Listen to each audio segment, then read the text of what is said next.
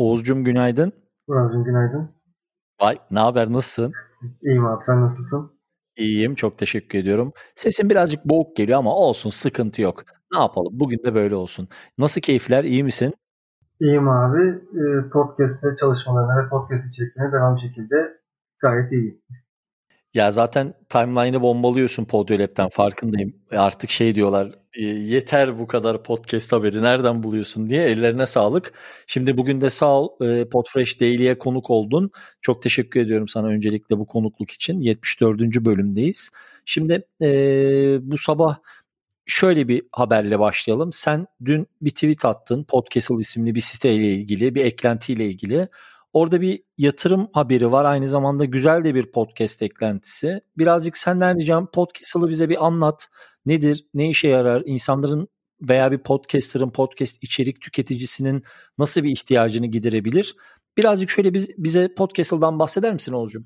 Tabii. E, ya Podcastle aslında şöyle bir şey. Bir eklenti, e, Chrome tabanlı bir eklenti ve mantığı da şu e, bir İngilizce metninizi aslında podcast olarak onu çok temiz bir sesle yani hani çok robotik bir sesle değil de normal konuşuyormuşçasına bir sesle size onu podcast olarak veriyor ve siz de onu bilgisayarınıza indirip isterseniz telefonunuza isterseniz yine bilgisayarınız üzerinden dinleyebiliyorsunuz. Bunun şöyle bir avantajı var.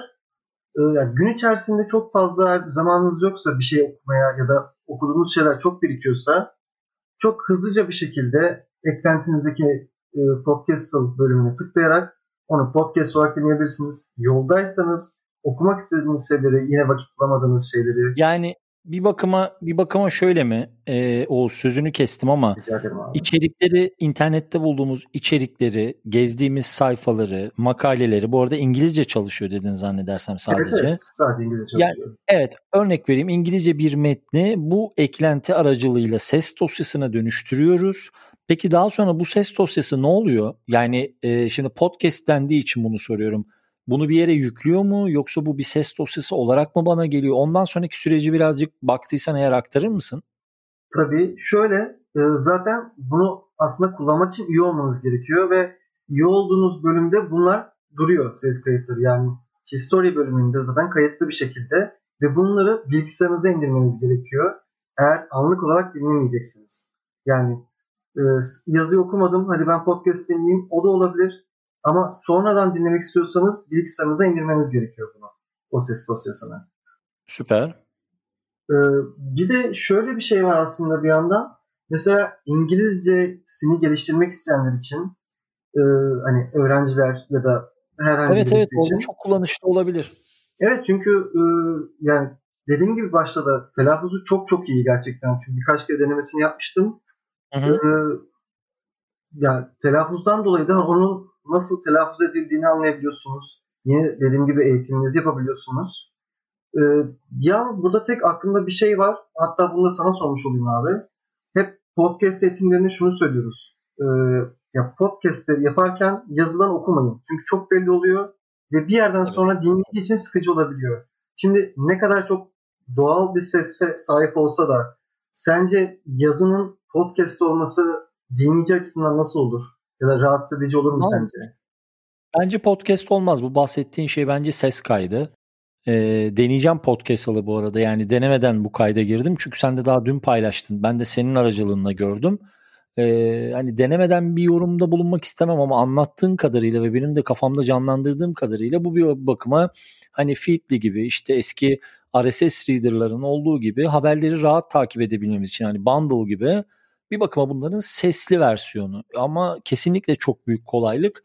Ama de, sorarsan ki abi kullanılır mı çok yoğun bir şekilde? Bence kullanılmaz. Bir, Türkiye'de kullanılmaz. İngilizce dil bariyeri gerçekten çok önemli bir bariyer. İki, e, yaptığı bu ses dosyasının hala e, bana çok kolay gelmedi.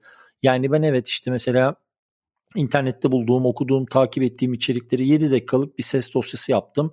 E ne yapacağım o ses dosyasını? Kendime mail mi atacağım? Ya da mesela bunu nasıl podcast olarak e, adlandırdılar? Yani hatta senden benim bir ricam olsun. E, tabii ki bugün içerisinde bunu yetiştiremezsin veya belki yetiştirebilirsin. En azından bu bültenin arkasında bir ekleme yapalım.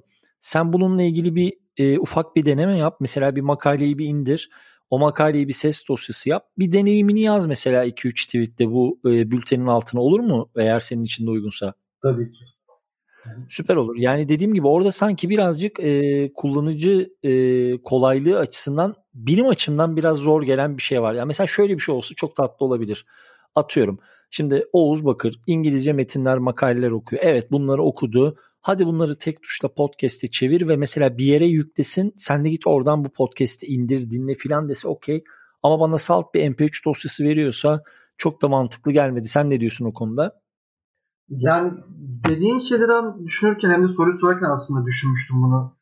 Evet hani çok podcast denilebilecek bir şey değil zaten. Hani podcast'in biraz herhalde akışına aykırı diyebiliriz bunun için. Tabii tabii. Ee, tabii.